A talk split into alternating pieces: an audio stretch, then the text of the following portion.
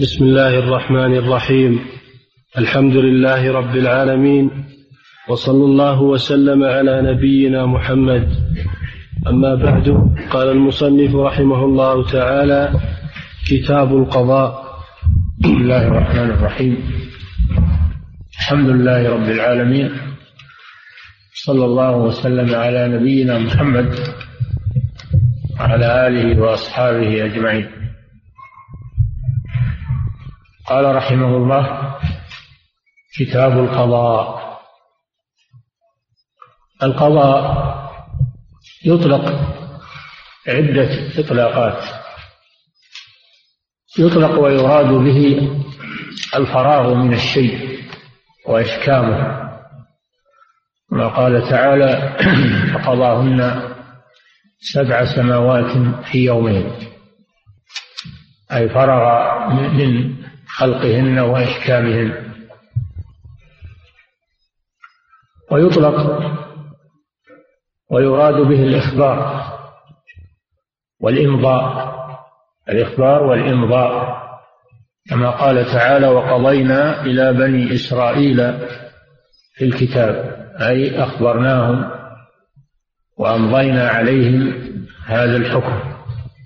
لتفسدن في الأرض مرتين. ولتعلن علوا كبيرا.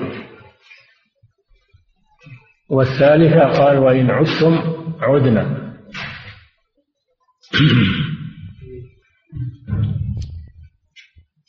ويطلق القضاء ويراد به الأمر والإلزام. كما قال تعالى وقضى ربك ألا تعبدوا إلا إياه. قضى أي ألزم وأمر سبحانه وتعالى بعبادته له لا شريك له ويطلق ويراد به الفصل في الخصومات الإخبار بالحكم الشرعي مع الإلزام به والفصل في الخصومات وهذا هو المراد هنا. القضاء هنا المراد به الإخبار بالحكم الشرعي مع الإلزام به والفصل في الخصومات. والقضاء مرفق هام للأمة لا بد من وجوده.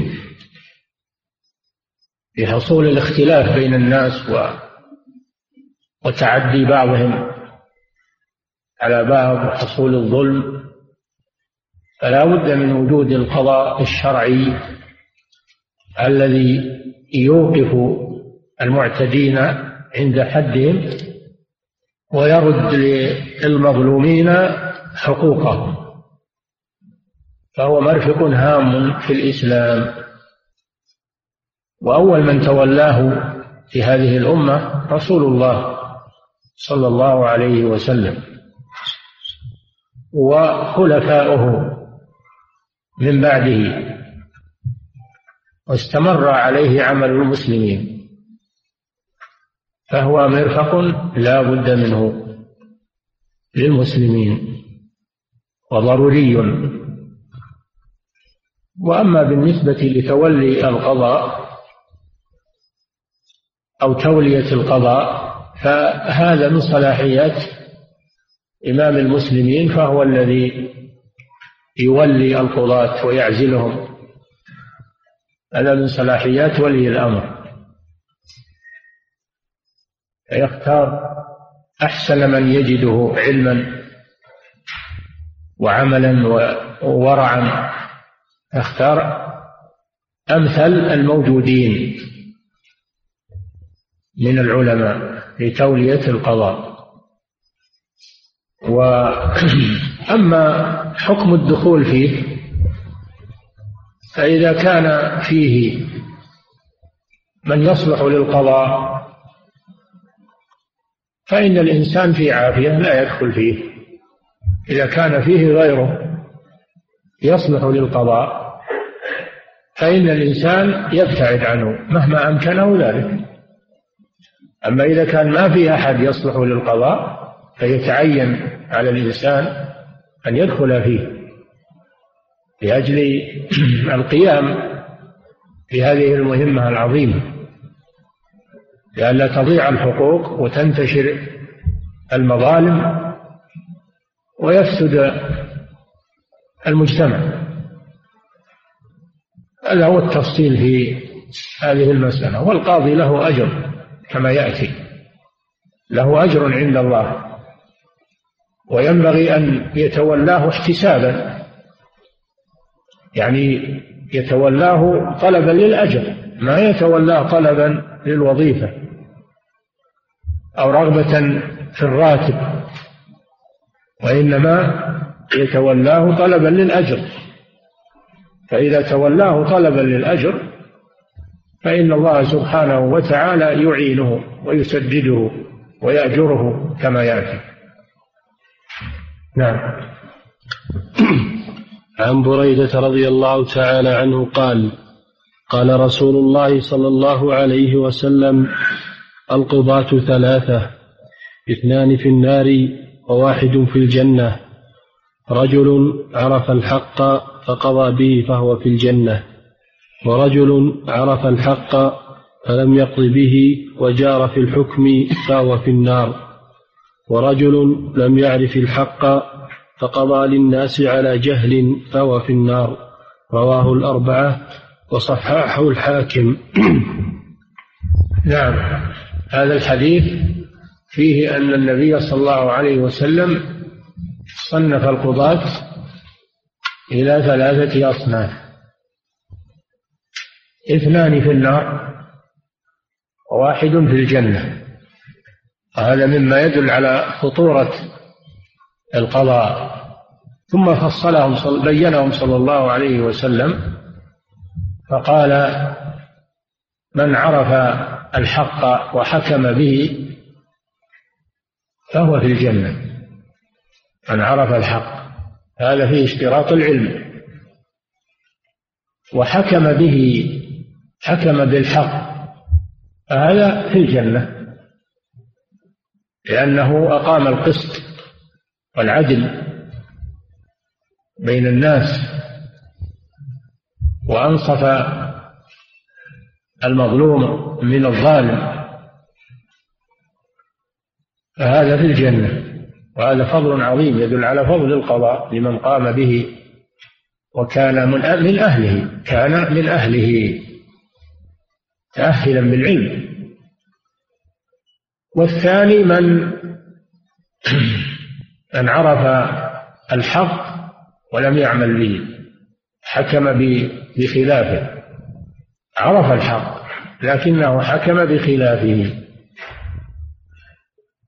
لهوى في نفسه أو لرشوة أو لمحاباة. فهذا في النار لأنه لم يحكم بالحق مع معرفته له. فهذا في النار لأن هذا جور عن حكم الله سبحانه وتعالى. فإذا كان حكم بغير الحق وهو يعرفه مع اعترافه بخطئه وأن هذا لا يجوز وأن الواجب حكم بما أنزل الله هذه كبيرة من كبائر الذنوب وتوعده بالنار.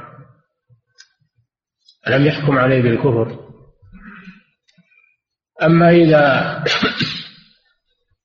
إذا حكم إذا عرف الحق وحكم بخلافه يرى أن أن هذا جائز أن الحكم بغير ما أنزل الله جائز أو أنه أحسن من حكم الله أو أنه مساو له أو أنه مخير إن شاء حكم بما أنزل الله أو إن شاء حكم بغيره. هذا كافر كفرا يخرج من الملة.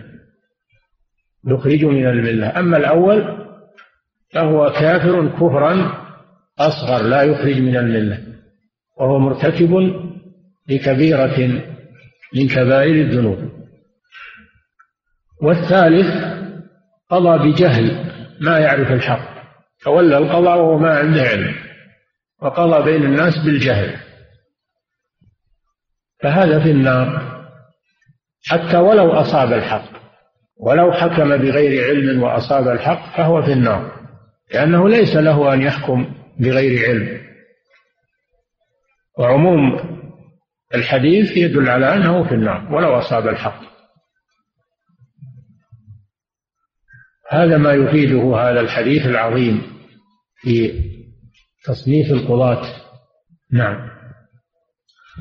وعن أبي هريرة رضي الله تعالى عنه قال قال رسول الله صلى الله عليه وسلم من ولي القضاء فقد ذبح بغير سكين رواه أحمد والأربعة وصححه ابن خزيمه ابن خزيمة وابن حبان. نعم هذا الحديث يفيد خطورة القضاء. قال صلى الله عليه وسلم من ولي أو من ولي من ولي القضاء فقد ذبح بغير سكين.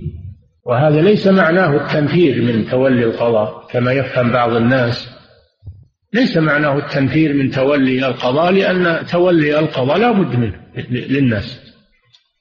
ولكن معناه تنبيه القاضي إلى أن يهتم إلى أن يهتم بأمر القضاء. يبحث ويدقق وهذا تعب عليه كأنه ذبح يعني أهلك من التعب ومن التدقيق ومن الهم الذي يصيبه قد ذبح بغير سكين. وإذا جار في حكمه و يعني حكم بغير الحق هذا في النار كما سبق في الحديث الذي قبله. فهو بين أمرين بين تعب في الدنيا وبين وعيد في الآخرة. هذا معناه الاهتمام بالقضاء وأن من تولى القضاء فيجب عليه الاهتمام وأنه سيتعب ولكن يصبر على هذا الشيء ولا يتساهل في أمر القضاء ويحكم بادئ ذي بدء دون بحث ودون تدقيق ودون سؤال واستشارة لأهل العلم. فهذا ما يفيده هذا الحديث. أهمية القضاء وأن من تولاه فإنه سيتعب وسيلقى مشقة. ولكنه إذا صبر واحتسب فهو مأجور كما يأتي. نعم. وعنه رضي الله تعالى عنه قال قال رسول الله صلى الله عليه وسلم إنكم ستحرصون على الإمارة وستكون ندامة يوم القيامة فنعمة المرضعة وبئسة الفاطمة. رواه البخاري. هذا الحديث فيه أن أن المسلم لا يتطلع إلى الولايات والوظائف لأنها مسؤولية. لأنها مسؤولية. فلا يتطلع الإنسان إليها ويطلبها يتعرض لها. ستحرصون على الإمارة يعني تتطلعون إليها. الإنسان يحب الشرف ويحب الرئاسة فيحمله ذلك على أنه يتطلع للإمارة يتطلع للقضاء دون تفكير. بصعوبة المهمة وثقل الحمل وإنها ستكون ندامة يوم القيامة العمارة والمناصب. ومنها القضاء ستكون ندامة يوم القيامة لتبعاتها ومسؤولياتها. فنعمة المرضعة ما يحصل للوالي في الدنيا من المال والجاه والرئاسة هذا شيء محبوب للنفوس مثل ما يحب الطفل الرضاع. وبئسة الفاطمة يعني يوم القيامة لأنه سينقطع ستنقطع لذاذته في هذه الدنيا. ويبقى الحساب هذا فطام بئسة الفاطمة فهذا فيه أن الإنسان لا يتطلع إلى تولي الأمور من الإمارة أو القضاء أو غير ذلك من المهام لكنه إذا ابتلي بها يصبر. إذا ابتلي بها وعنده أهلية ولم يطلبها فإنه يعان من من الله سبحانه وتعالى. نعم. وعنه رضي الله تعالى عنه قال إنكم ستحرصون على الإمارة وستكون ندامة يوم القيامة. الذي تفرحون به في الدنيا سيكون على العكس ندامة يوم القيامة بدل الفرح. فهذا فيه أن الإنسان لا يحرص على تولي المهام العامة للناس لأنه لا يسلم من تبعتها ومن مسؤوليتها وأيضا هو معرض للأخطاء. نعم. فنعمة المرضعة وبئسة الفاطمة. نعم. وعن عمرو بن العاص رضي الله عنه أنه سمع رسول الله صلى الله عليه وسلم يقول إذا حكم الحاكم فاجتهد ثم أصاب فله أجران. وإذا حكم فاجتهد ثم أخطأ فله أجر. متفق عليه. هذا الحديث حديث عظيم. يدل على أهمية القضاء. على أهمية القضاء. وأنه يحتاج إلى اجتهاد. ولن يحصل الاجتهاد إلا بالعلم. فيشترط هذا يدل على أنه يشترط في القاضي أن يكون عالما أن يكون عالما بالأحكام الشرعية من أدلتها التفصيلية. فإن لم يكن عالما فإنه لا يدخل في القضاء. إذا إذا اجتهد الحاكم يعني القاضي إذا حكم الحاكم فاجتهد فله أجران. إذا أصاب الحق إذا اجتهد إذا حكم الحاكم فاجتهد فأصاب فله أجران أجر الاجتهاد وأجر الإصابة. وهذا فيه الترغيب في تولي القضاء لمن عنده أهلية ويعلم من نفسه يعلم من نفسه القيام لهذه المهمة. فله أجران. يدل على أنه لا يحكم حتى يجتهد ويبحث ويدقق في القضية.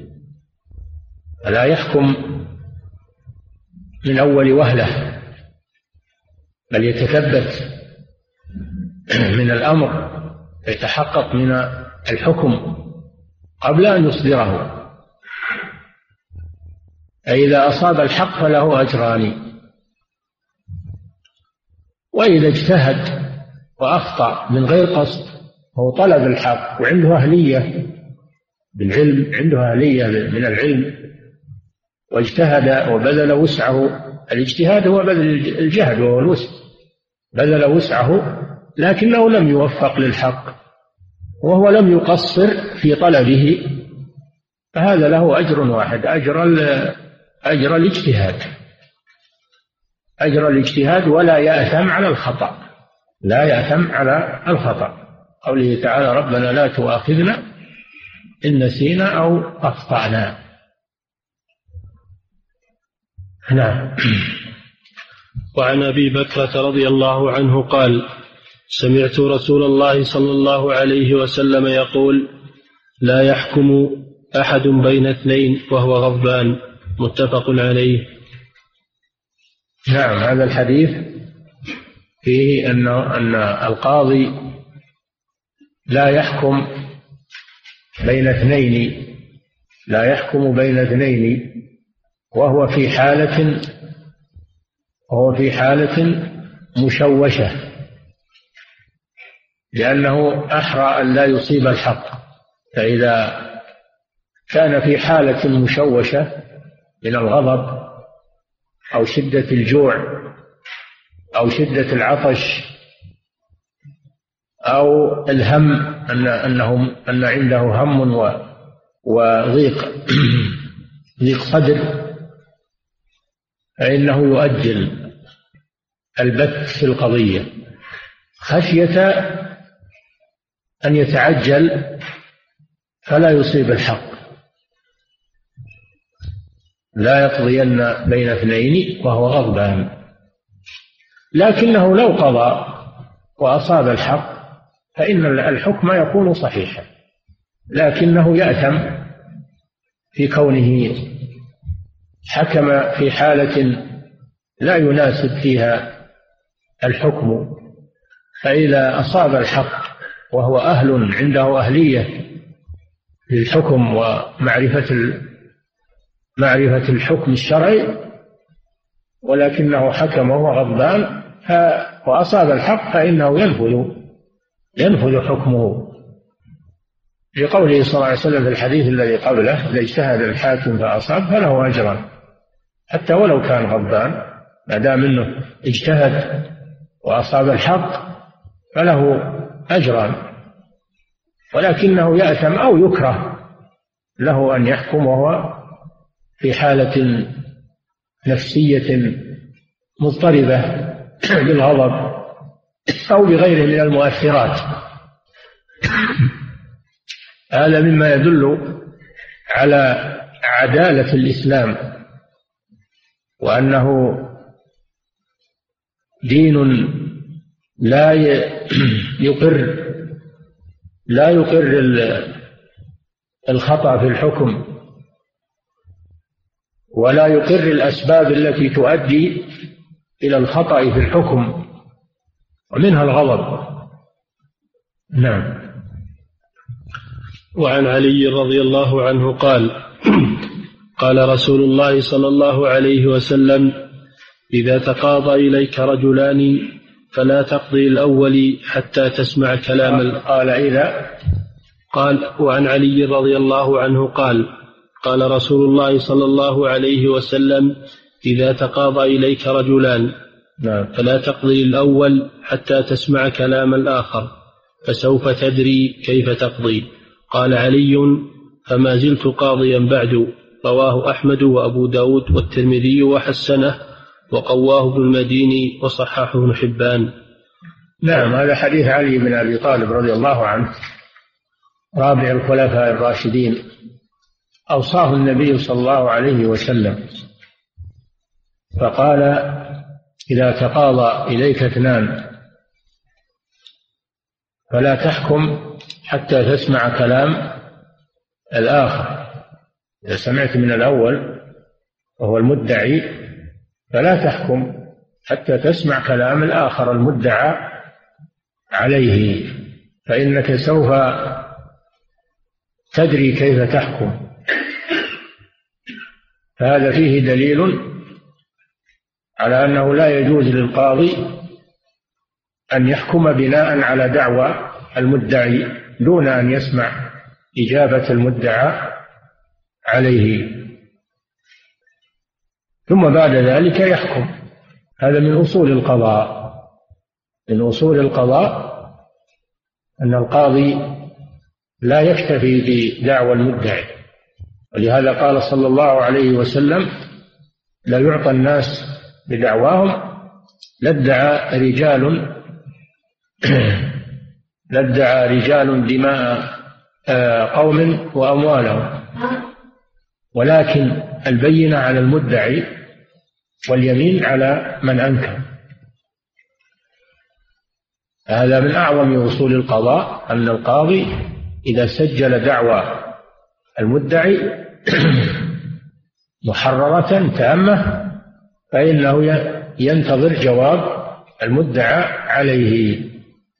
ثم بعد ذلك يحكم يصدر الحكم بعدما استوفى خطى بعدما استوفى خطى الحكم وطرق الحكم. هذا من الطرق الحكمية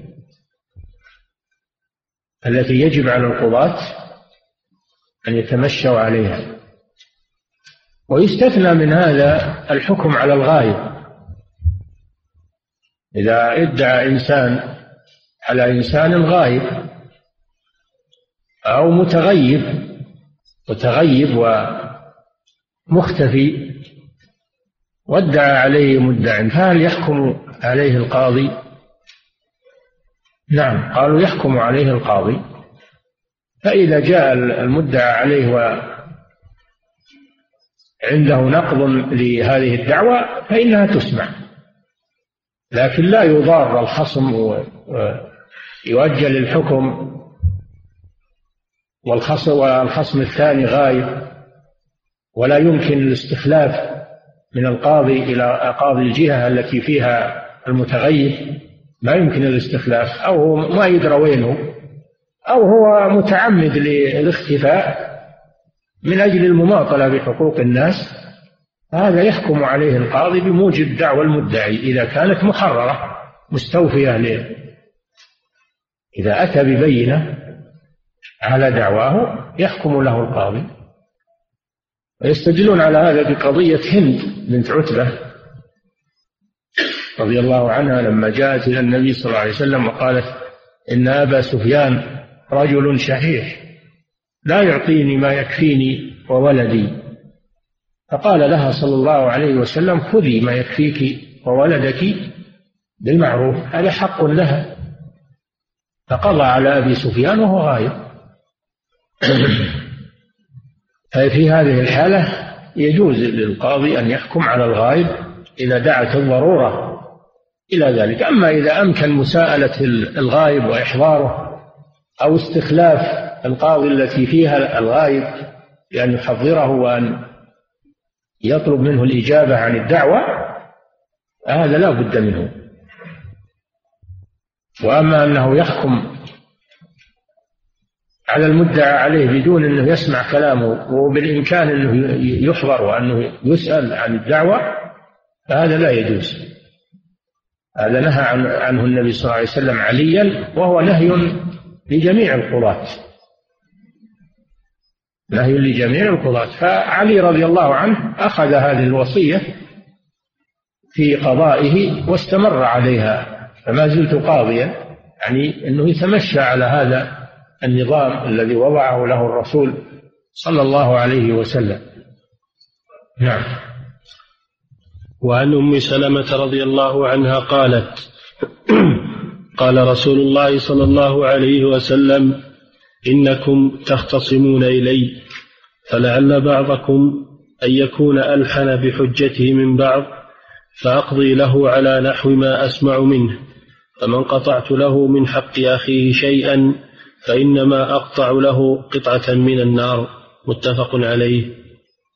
نعم هذا حديث أم سلمة رضي الله عنها في أن النبي صلى الله عليه وسلم سمع جلبة عند الباب.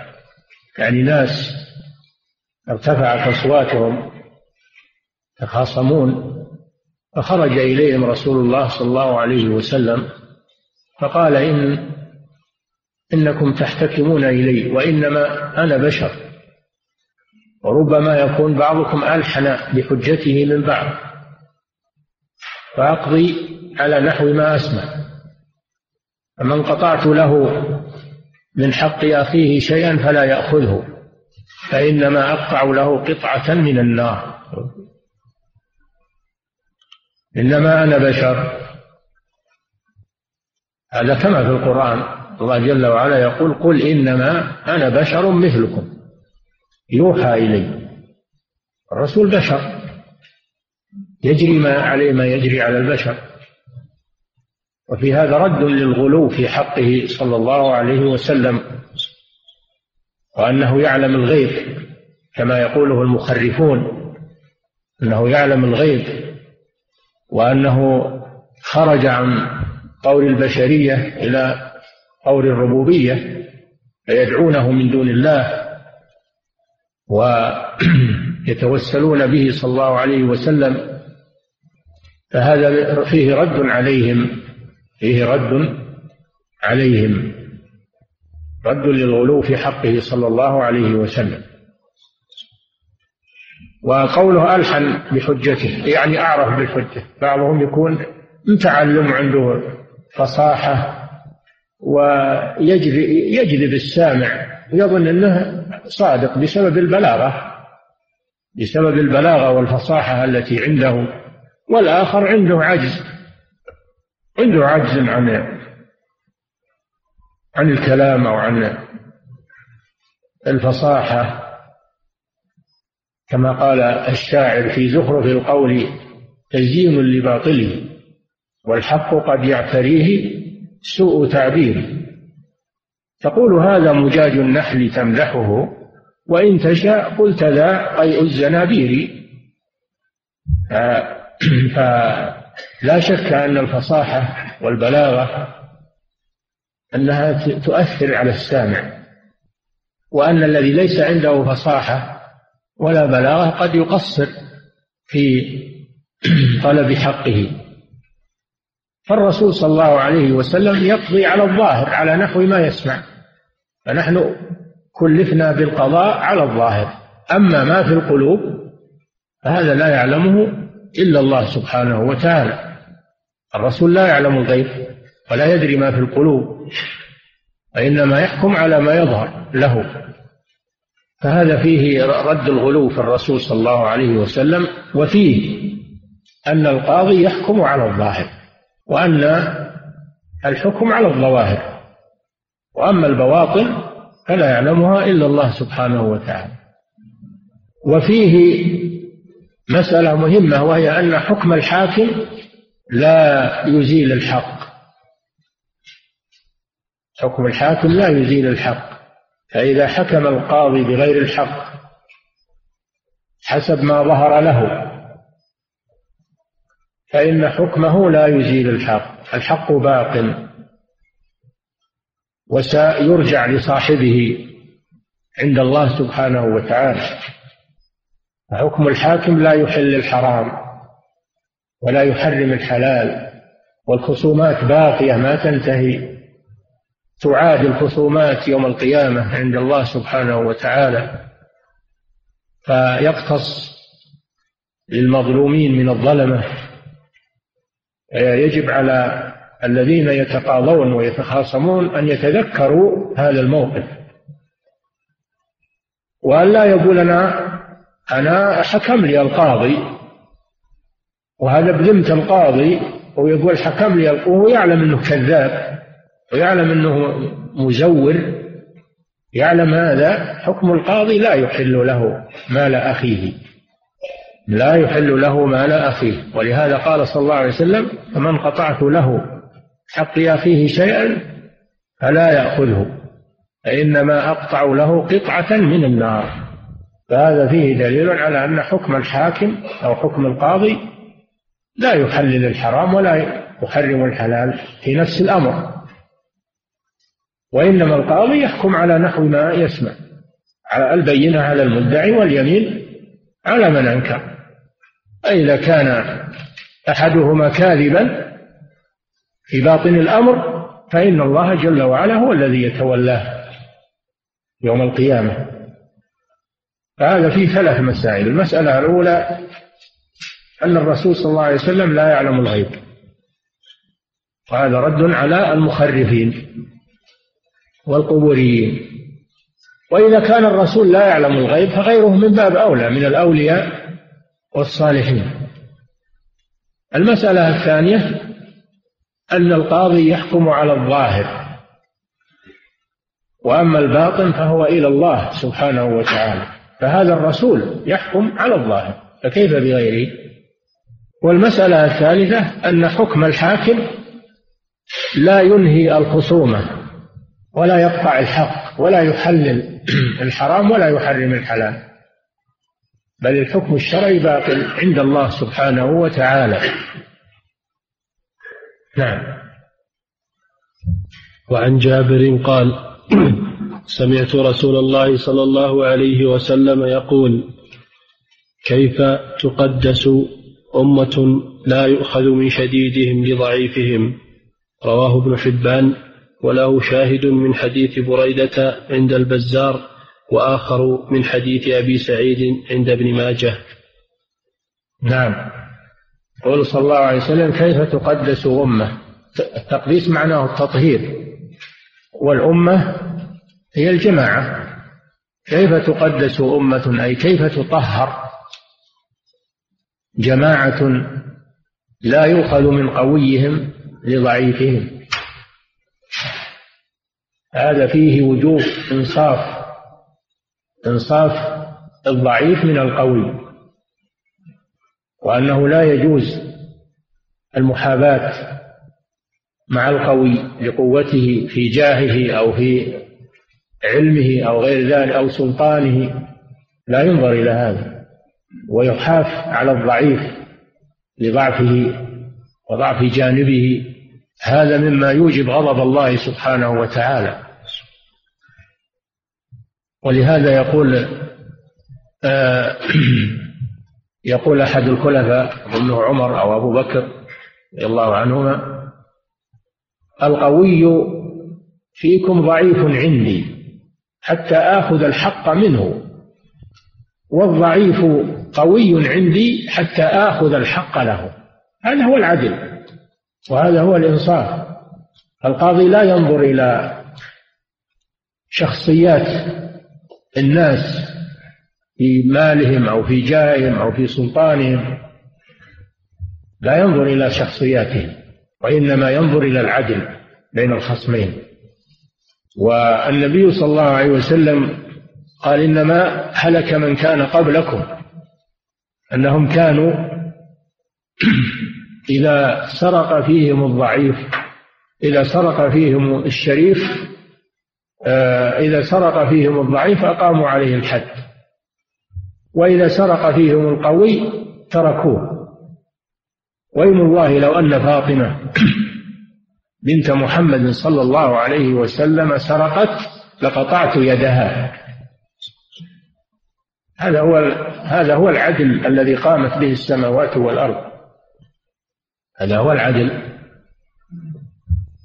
وورد أن عليا رضي الله عنه تخاصم هو ويهودي عند شريح القاضي. فحكم شريح لليهودي على علي رضي الله عنه. فقال اليهودي حكمت لي على علي على الخليفة وأنا يهودي. أشهد أن لا إله إلا الله وأن محمدا رسول الله. أشهد أن لا إله إلا الله وأن محمدا رسول الله. قال حكمت لي على علي مع أن المال الذي هو لعلي وعلي صادق رضي الله عنه ولكن علي ما معه بينة. واليهودي حلف المدعي اليمين على المدعي. اليهودي حلف والمال بيده. المال بيده الذي ادعاه علي بيد اليهودي. فحكم له على علي. واليهودي يعلم إنه إنه كاذب. فقال له حكمت لي على علي و وأنا يهودي والمال له وليس لي. ثم نطق بالشهادتين ودخل في الإسلام وجاهد مع علي رضي الله عنه. فالحاصل أن هذا هو الواجب أن القاضي لا ينظر إلى شخصيات الناس ولا ينظر إلى مراتبهم عند الخصومة بل إنه يسوي بينهم في المجلس وفي الدخول وفي النظر إليهم. ما ينظر إلى واحد ويخلي الآخر أو يسلم على واحد ويصبحه بالخير ويخلي الآخر لا يسوي بينهم. يعدل بين الخصمين في لحظه وفي لفظه وفي مجلسه وفي الدخول عليه. هذا هو العدل في الإسلام وهذا هو القضاء في الإسلام. نعم. لا يقدس الله أو كيف تقدس أمة لا يؤخذ من من قويها لضعيفها نعم. وعن عائشة رضي الله عنها قالت سمعت رسول الله صلى الله عليه وسلم يقول يدعى بالقاضي العادل يوم القيامة. فيلقى من شدة الحساب ما يتمنى أنه لم يقضي بين اثنين في عمره. رواه ابن حبان وأخرجه البيهقي ولفظه في تمرة. هذا مثل الحديث الذي في أول الباب. من ولي القضاء فقد ذبح بغير سكين. أنه يؤتى بالقاضي العادل العادل يوم القيامة. فيتمنى أنه لم يحكم بين اثنين. هذا العادل من الخوف خوف الموقف ورهبة الحساب. فكيف بالقاضي الجائر والعياذ بالله؟ هذا مما يدل على خطورة القضاء وأن القاضي يجب عليه التجرد والإنصاف وعدم الميل والحيف مع الناس وأن يكون حياديا أن يكون القاضي حياديا. لا ينضم إلى أحد أو يحيف مع أحد. حتى ولو كان هذا الأحد صديقه أو قريبه أو أحب الناس إليه حتى ولو كان هذا مسلما والخصم الآخر كافر لا يجرمنكم شنآن قوم على ألا تعدلوا. اعدلوا هو أقرب للتقوى. فلا يحيف على الكافر لأجل المسلم. بل يقيم العدل بين الخصوم. ففي يوم القيامة القاضي العادل يتمنى أنه لم يقضي بين اثنين. فكيف الذي قضى بقضايا مئات القضايا وآلاف القضايا؟ هذا يكون الخطر فيه أشد. فهذا مما يؤكد على القضاة الاهتمام بأمر القضاء والعدل بين الناس. وهذا يسير على من يسره الله عليه. الإنسان إذا أراد الحق وأراد العدل والإنصاف وتجرد ولم يمل مع الريح حيث تميل فإن الله يعينه ويسدده. وحتى الناس يحترمونه أيضا. حتى الذين حكم عليهم يحترمونه. لأنه ليس له تغرض بأحد. أما إذا عرف عنه أنه يميل وأنه يحيف وأنه يناظر ذوي المناصب وذو فهذا حتى اللي يحكم لهم يتنقصونه وتنزل مرتبته عندهم. وهذا شيء مجرب. نعم. وعن أبي بكرة رضي الله عنه عن النبي صلى الله عليه وسلم قال لن يفلح قوم ولوا أمرهم امرأة. رواه البخاري. نعم هذا حديث صحيح أن النبي صلى الله عليه وسلم قال لن يفلح قوم ولوا أمرهم امرأة. هذا فيه دليل على أن المرأة لا تتولى القضاء. ذكره في باب القضاء للاستدلال به على أن المرأة لا يجوز أن تتولى القضاء وأنه يشترط في القاضي أن يكون ذكرا. لأن المرأة ضعيفة هي بحاجة إلى أن يولى عليها. فكيف تتولى مهام الناس؟ وإذا كان الضعيف من الرجال لا يولى فكيف بالمرأة؟ الضعيف من الرجال لا يولى المناصب والمهام العظيمة لضعفه لأنه لا يقوم لا يستطيع القيام بها لضعفه. فكيف بالمرأة؟ المرأة لا تولى مطلقا. والمراد توليتها الأمور العامة توليتها الأمور العامة. كالإمارة والقضاء والولايات العامة. أما أنها تتولى بعض المسائل فلا بأس. النبي صلى الله عليه وسلم قال المرأة راعية في بيت زوجها ومسؤولة, ومسؤولة عن رعيتها. تتولى شأن أولادها تتولى بيت زوجها هذه ولاية للمرأة تتولى. فالأمور الخاصة تتولاها النساء. أما الأمور العامة من أمور الأمة وأمور الدولة فلا يجوز أن تتولاها امرأة لضعفها وأنها هي بحاجة إلى من يتولى عليها الرجال قوامون على النساء. كيف تتولى هي على الناس؟ وهذا قاله الرسول صلى الله عليه وسلم لما بلغه أن الفرس ولوا بنت كسرى عليهم.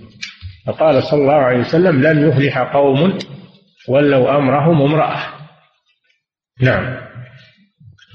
وعن أبي مريم الأزدي وعن أبي مريم الأزدي رضي الله عنه عن النبي صلى الله عليه وسلم قال من والله من, من ولاه الله شيئا من أمور المسلمين فاحتجب عن حاجتهم وفقيرهم احتجب الله دون حاجته. أخرجه أبو داود والترمذي. وهذا أيضا من آداب القاضي. من آداب القاضي أنه لا يحتجب عن الناس بل يفتح لهم الباب ويستمع لشكاواهم وينظر في قضاياهم سواء كان قاضيا أو اميرا أو مديرا على مصلحة من المصالح الذين يتولون المهام العامة للناس لا يجوز لهم أن يحتجبوا عنهم وعن حوائجهم بل يجعلون لهم وقتا يستمعون فيه إلى شكاواهم وإلى تظلماتهم وإلى حاجاتهم لأن هذه من مسؤولياتهم. فإذا احتجبوا عطلوا أعمال الناس. فهذا من آداب القاضي وآداب الأمير وآداب المدير وآداب كل من يتولى أمرا عاما للمسلمين فإنه يجب عليه أن يستقبلهم أن يستقبلهم وأن يستمع إلى مشكلاتهم ويلتمس لها الحلول. فإن فإن احتجب عنهم وترك النظر في حوائجهم فإن الله جل وعلا يعاقبه يوم القيامة يحتجب عنه يوم القيامة عن حاجته وعن وهو ليس غنيا عن الله سبحانه وتعالى. وهذا دليل على أن الجزاء يكون من جنس العمل. هذا الحديث. وعن أبي مريم الأزدي رضي الله عنه قال من والله الله شيئا من أمور المسلمين. يعني من أمور المسلمين العامة. نعم. فاحتجب عن حاجته. شيئا يعم يعم كل الولايات. ولاية الإمارة ولاية القضاء ولاية الإدارة. نعم. فاحتجب عن حتى الموظف حتى الموظف اللي ما هو مدير. ما يغلق بابه عن المراجعين ويتركهم ومشاكلهم بل يفتح نفسه لهم. نعم. فاحتجب عن حاجتهم وفقيرهم احتجب الله دون حاجته. وهذه عقوبة. هذا دليل على أنه يجب على ولي من تولى شيئا من أمور المسلمين أن يستقبل مشاكلهم ويلتمس لها الحلول ولا يغلق الباب دونهم. وفيه أن الجزاء من جنس العمل فمن احتجب عن حوائج الناس احتجب الله يوم القيامة عن حوائجه فلم يقضها له. نعم. وعن أبي هريرة رضي الله عنه قال لعن رسول الله صلى الله عليه وسلم الراشي والمرتشي في الحكم. رواه أحمد والأربعة وحسنه الترمذي وصححه ابن حبان وله شاهد من حديث عبد الله بن عمرو وعند الأربعة إلا النسائي. نعم هذا الحديث في موضوع الرشوة. والرشوة هي المال الذي يدفع للحكام أو للموظفين أو لجباة الزكاة.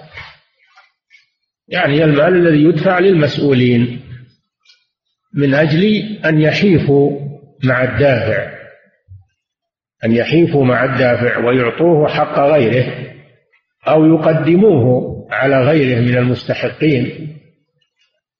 يأخذ معاملته وينجزها ومعاملة الناس تأخذ شهرين وثلاثة. فهذا من الرشوة.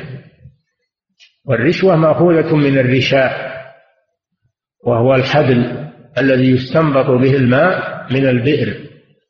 شبه المال الذي يدفع إلى المسؤول شبه بالرشا لأن قصد الدافع للرشوة جلب حاجته مثل ما يجذب الإنسان الماء من البئر بواسطة الرشا.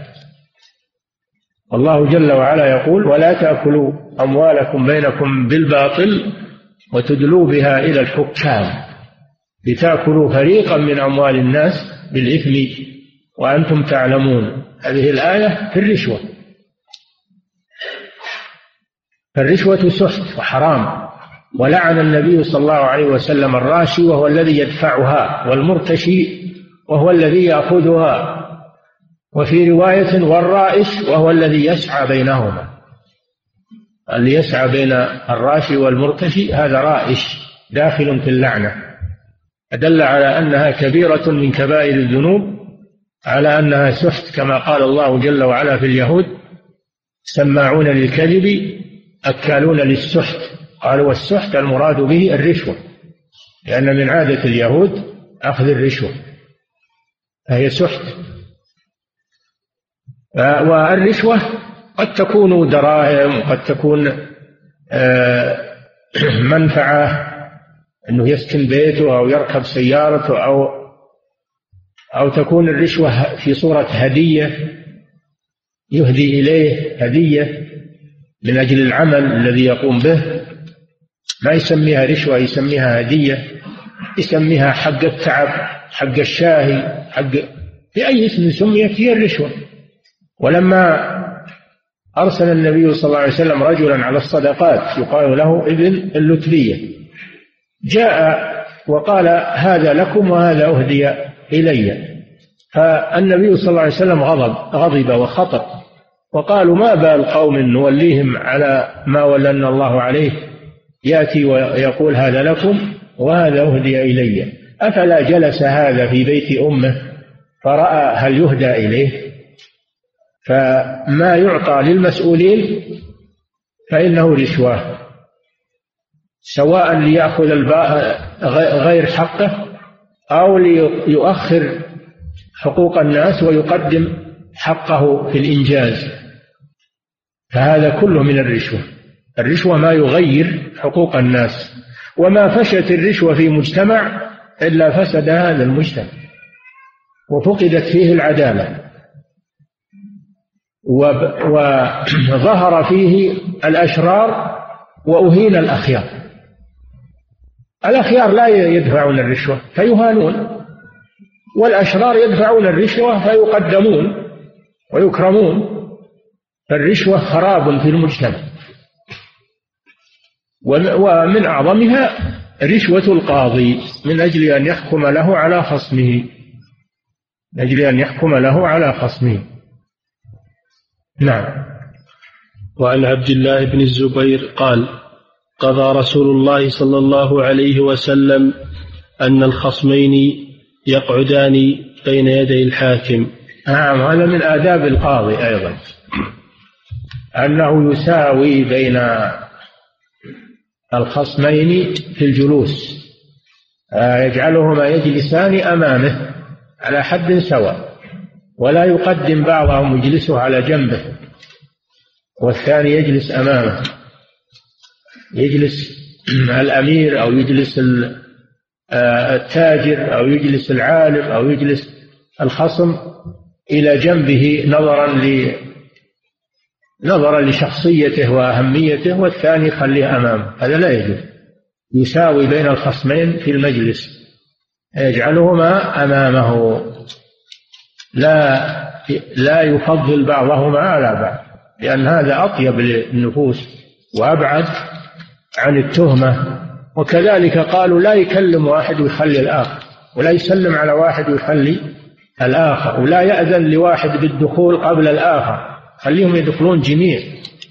ما يقدم واحد يدخل. أو يمزح مع واحد يا أبو فلان يا كذا ويمزح معه ويترك الآخر. لأنه لا يعرفها ولا أنه لا ما يجوز هذا. ما دام أنه أنه قاضي وحكم فإنه يساوي بين الخصوم لا يميز بعضهم على بعض في أدنى في أي شيء. في أي شيء من الأمور. نعم. باب الشهادات يكفي نقف عند هذا. نعم. فضيلة الشيخ إذا حكم القاضي بدون اجتهاد وأصاب الحق فهل يأثم على عدم اجتهاده؟ لا يجوز له أن يحكم بغير اجتهاد ولو أصاب الحق لأنه لم يأتي الحكم من طريقه وهو الاجتهاد. لا بد أن يجتهد وينظر ويدقق. نعم. فضيلة الشيخ صليت خلف إمام في صلاة سرية فركع وأنا لم أتم قراءة الفاتحة فأتممتها وإذ الإمام رفع من الركوع وأنا لم أركع فركعت بعد ذلك ثم لحقت بالإمام فهل صلاتي صحيحة؟ صلاتك صحيحة لكنك أخطأت في في عدم الركوع مع الإمام ولو تعمدت هذا لبطلت صلاة لكن لم تتعمد. قراءة الفاتحة ما هو بلازم تكملها. إذا ركع الإمام اركع معه ولو لم تكمل الفاتحة. أبو بكر أبو بكرة جاء والرسول صلى الله عليه وسلم راكع فركع معه ولم يقف يقول بقرأ الفاتحة. سقطت عنه الفاتحة. إذا ركع الإمام يجب عليك متابعته ولو لم تكمل الفاتحة. نعم. فضيلة الشيخ هل يجوز أن تتولى المرأة على النساء كأن تكون مديرة للمدرسة؟ هذه مسألة جزئية. المهام الجزئية لا بأس. إنما المهام العامة أن تكون مدير مدير التعليم أو تكون أميرة على بلد أو على إقليم أو تكون ملكة أو تكون قاضية. هذا هو الممنوع. أما أن تتولى مهمة جزئية هذا لا بأس به. نعم فضيلة الشيخ يقول السائل لقد أصبت بتهيج بتهيج في المعدة ونتج عن ذلك إصابتي بإسهال وقيد فلم أصلي العصر والمغرب في وقت وفي وقت صلاة العشاء شفاني الله وصليت العشاء مع الجماعة وبعد ذلك صليت العصر والمغرب فهل فعلي صحيح؟ هذا خطأ كان الواجب عليك أنك صليت بالترتيب. صليت العصر والمغرب ثم تصلي العشاء. ولكن ما وقع منك وفعلته نرجو أن يكون صحيحا للعذر بالجهل. وعلى فتوى شيخ الإسلام ابن تيمية يقول إذا خشي فوات الجماعة الصلاة الحاضرة فإنه يصليها معهم ولو أخر الصلاة الماضية حفاظا على الجماعة ولكن الجمهور يقولون لا لا بد من الترتيب لا بد من الترتيب. فما عملته خطأ ولكن نرجو أن صلاتك تكون صحيحة. ولو أعدت الصلاتين من باب الصلوات الثلاث لو أعدت الصلوات الثلاث العصر والمغرب والعشاء بالترتيب لكان لكان أحوط. نعم. فضيلة الشيخ ما هو الفرق بين القاضي والمحامي؟ وهل يجوز للمسلمين اتخاذ المحامين والعمل بالمحاماة؟ الفرق بين القاضي والمحامي واضح. المحامي وكيل عن الخصم وأما القاضي فهو الذي يفصل بين الخصوم المحامي معناه الوكيل الذي آه، يتوكل عن أحد الخصمين في إقامة الخصومة أو الدعوة أو الإجابة عن الدعوة. هذا هو المحامي. دخول في المحاماة إذا كان يحامي عن حق وليس فيه كذب لا بأس. الوكالة جائزة. أما إذا كان يدافع عن إنسان مبطل وعن خصم ظالم هذا لا يجوز. قوله تعالى ولا تكن للخائنين خصيما أنتم هؤلاء جادلتم عنهم في الحياة الدنيا؟ فمن يجادل الله عنهم يوم القيامة أمن يكون عليهم وكيل لا يجوز أنك تخاصم عن واحد ظالم واحد مبطل وأنت تعلم أنه ظالم وأنه مبطل. لا يجوز لك هذا. نعم. فضيلتي. ولا تجادل عن الذين يختانون أنفسهم. إن الله لا يحب من كان خوانا أثيما. هذه المحاماة عن أهل الباطل وأهل الكذب وأهل التزوير. نعم. فضيلة الشيخ هل يجوز قراءة الأذكار بالسيارة؟ وهل يشترط التوجه للقبلة؟ الله جل وعلا يقول فاذكروا الله قياما وقعودا وعلى جنوبكم فيذكر الله عز وجل على السيارة أو وهو يمشي أو وهو جالس أو وهو مضطجع على جنبه. يذكر الله ولا يشترط استقبال القبلة بل يتوجه إلى حيث قصده إلى حيث قصده وطريقه ويذكر الله عز وجل. حتى صلاة النافلة يجوز الإنسان يصلي إلى جهة قصده ولو كان إلى غير القبلة كما فعل النبي صلى الله عليه وسلم. نعم. فضيلة الشيخ هل يعمل بحكم قضاء غير المسلمين؟ نعم. هل يعمل بحكم قضاء غير المسلمين؟ لا يجوز التحاكم إلى غير الشريعة إلى غير شريعة الإسلام. وغير المسلمين لا يحكمون بشريعة الإسلام فلا يجوز التحاكم إليهم. بل يتحاكم إلى قضاة المسلمين. إلا إذا كان في بلد يضيع حقه وهو محق وليس بكذاب فله أن يدافع عن حقه ويحصل على حقه لأنه ليس ظالما وإنما يريد أخذ حقه فقط. نعم. ويهدى لنا حقائب وبعض الكتب فهل أمتلكها؟ أم أني أضعها في المدرسة للحديث الذي معناه ألا قعد في بيت أمه. إذا كانت الهدايا من الطلاب فلا يجوز لكم قبولها لأن هذا من الرشوة. أما إذا كانت الهدايا من غير الطلاب فلا اتهام فيها لا مانع من أخذها لا مانع من أخذها. لأنها لا تهمة فيها. نعم. فضيلة الشيخ ما صحة هذه العبارة؟ لا يفوتك عرض لمدة تسعة أيام فقط. ليش؟ ما صحة هذه العبارة؟ لا يفوتك عرض لمدة تسعة أيام فقط. صم واحصل على أجر تكفير سنتين وهي أيام عشر ذي الحجة. أدري الكلام هذا. أعده يقول ما صحة هذه العبارة؟ لا يفوتك. عرض لمدة تسعة عرض. عرض. إيه. عرض لمدة تسعة أيام فقط. صم واحصل على أجر تكفير سنتين. هذا كلام تجاري هذا. هذا كلام تجاري. هذا من العبث. لو قال يستحب إنك تصوم عشر تسع عشر ذي الحجة عملا بقوله صلى الله عليه وسلم ما من أيام من العمل فيها خير وأحب إلى الله من هذه الأيام. كان هذا هو الواجب. أما هذا التعبير هذا تعبير تجاري تعبير مسابقات. نعم. فضيلة الشيخ لي أخ كان يعمل بالساعات ثم فصل من عمله وعنده عائلة ومستأجر وعليه تقسيط تقسيط لبنك التسليف نعم. بمقدار أعد لي أخ كان يعمل بالساعات نعم. ثم فصل من عمله وعنده عائلة ومستأجر لمنزله وعليه تقسيط لبنك التسليف بمقدار أربعمائة ريال شهريا وقد سألته عن حاله فقال عندي ما يكفيني من النفقة أسبوع أو اثنين فهل أدفع له من زكاة مالي لينفق على نفسه أو أسدد عنه الأجار علما أن لديه قطعة أرض ربما تساوي ثلاثون ألف لو باعها.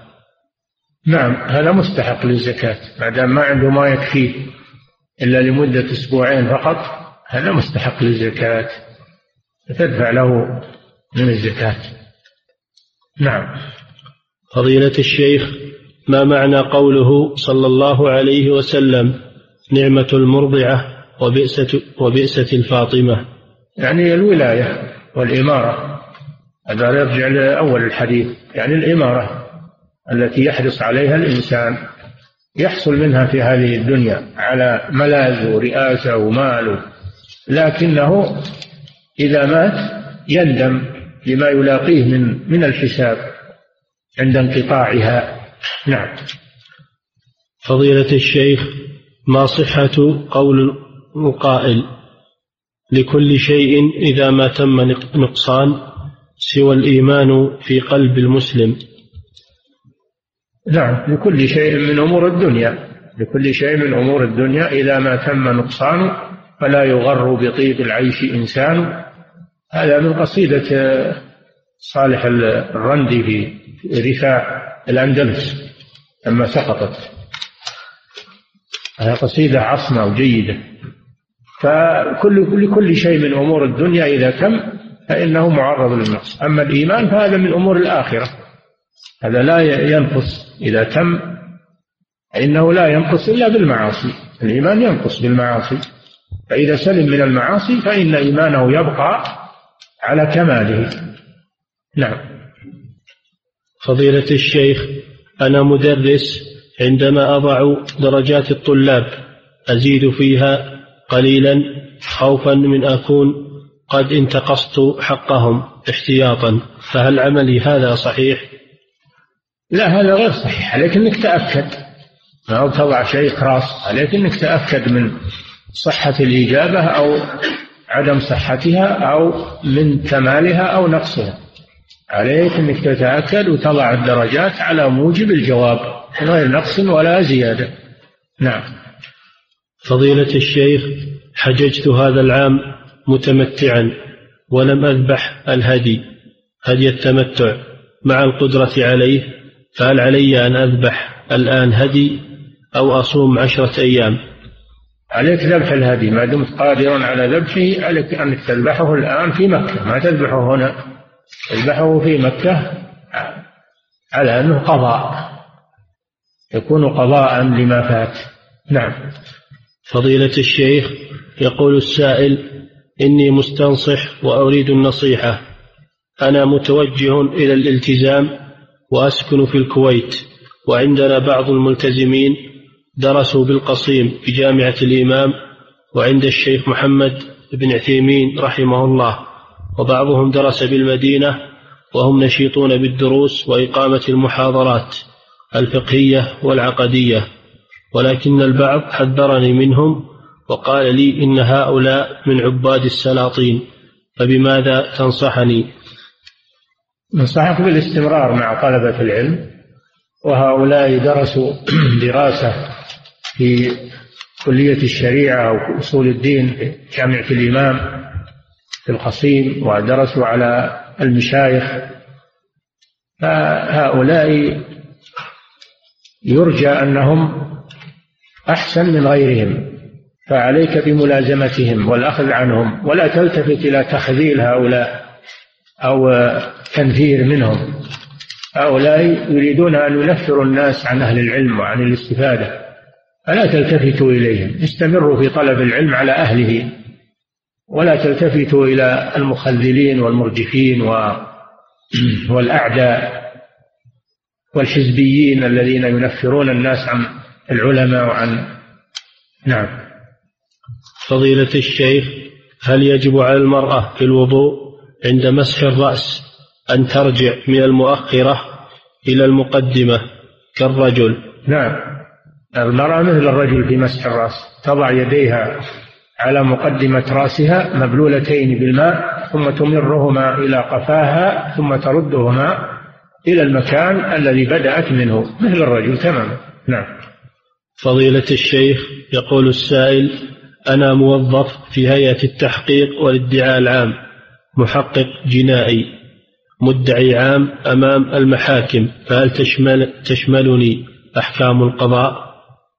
مدعي عام هذا معناه أنك وكيل معناه أنك وكيل عن الدولة وكيل عن الدولة في مخاصمة آه، المجرمين الذين عندهم آه، مخالفات.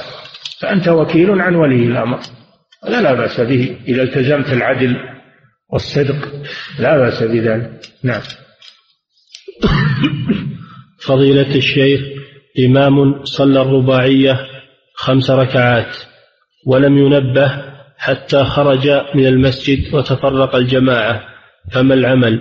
وما حكم من دخل مع الإمام في الركعة الزائدة؟ هل يعتد بها؟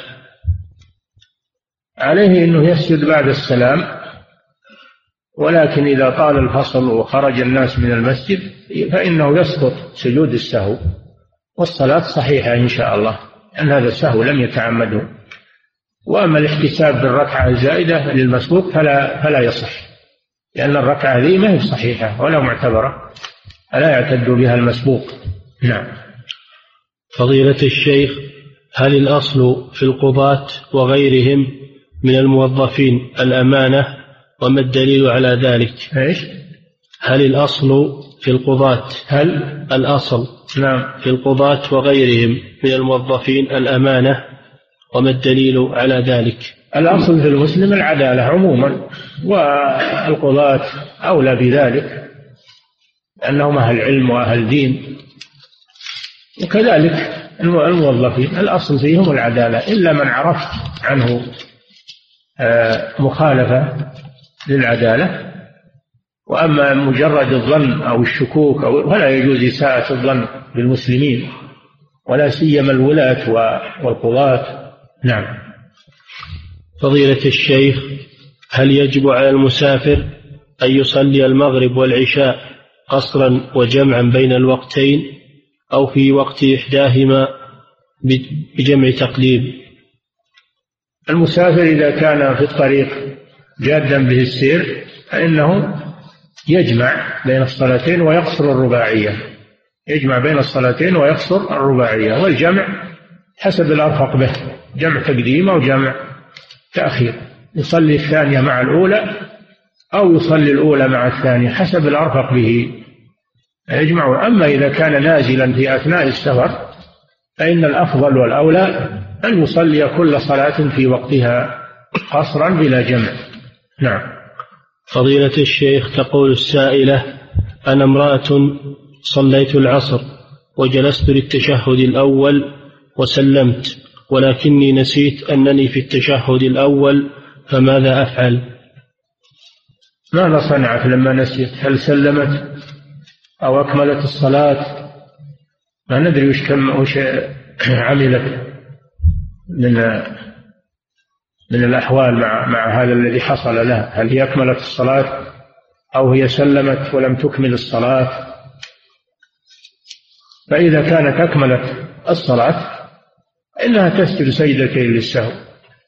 وإذا كانت لم تكمل الصلاة سلمت من نقص ولم تكمل فعليها إعادة الصلاة من جديد. نعم. فضيلة الشيخ ما حكم من وإذا كان طال طال الوقت تسقط عنها يسقط عنها سجود السهو صلاتها صحيحة إذا كانت أكملتها. نعم. فضيلة الشيخ ما حكم من يورد بعض الوقائع عن القضاة في المجالس ولو كانت هذه الوقائع سيئة؟ لا يجوز الكلام في أعراض الناس عموما المسلمين ما يجوز الغيبة. حقهم. والقضاة وأهل العلم خصوصا لا يجوز اغتيابهم والكلام فيهم.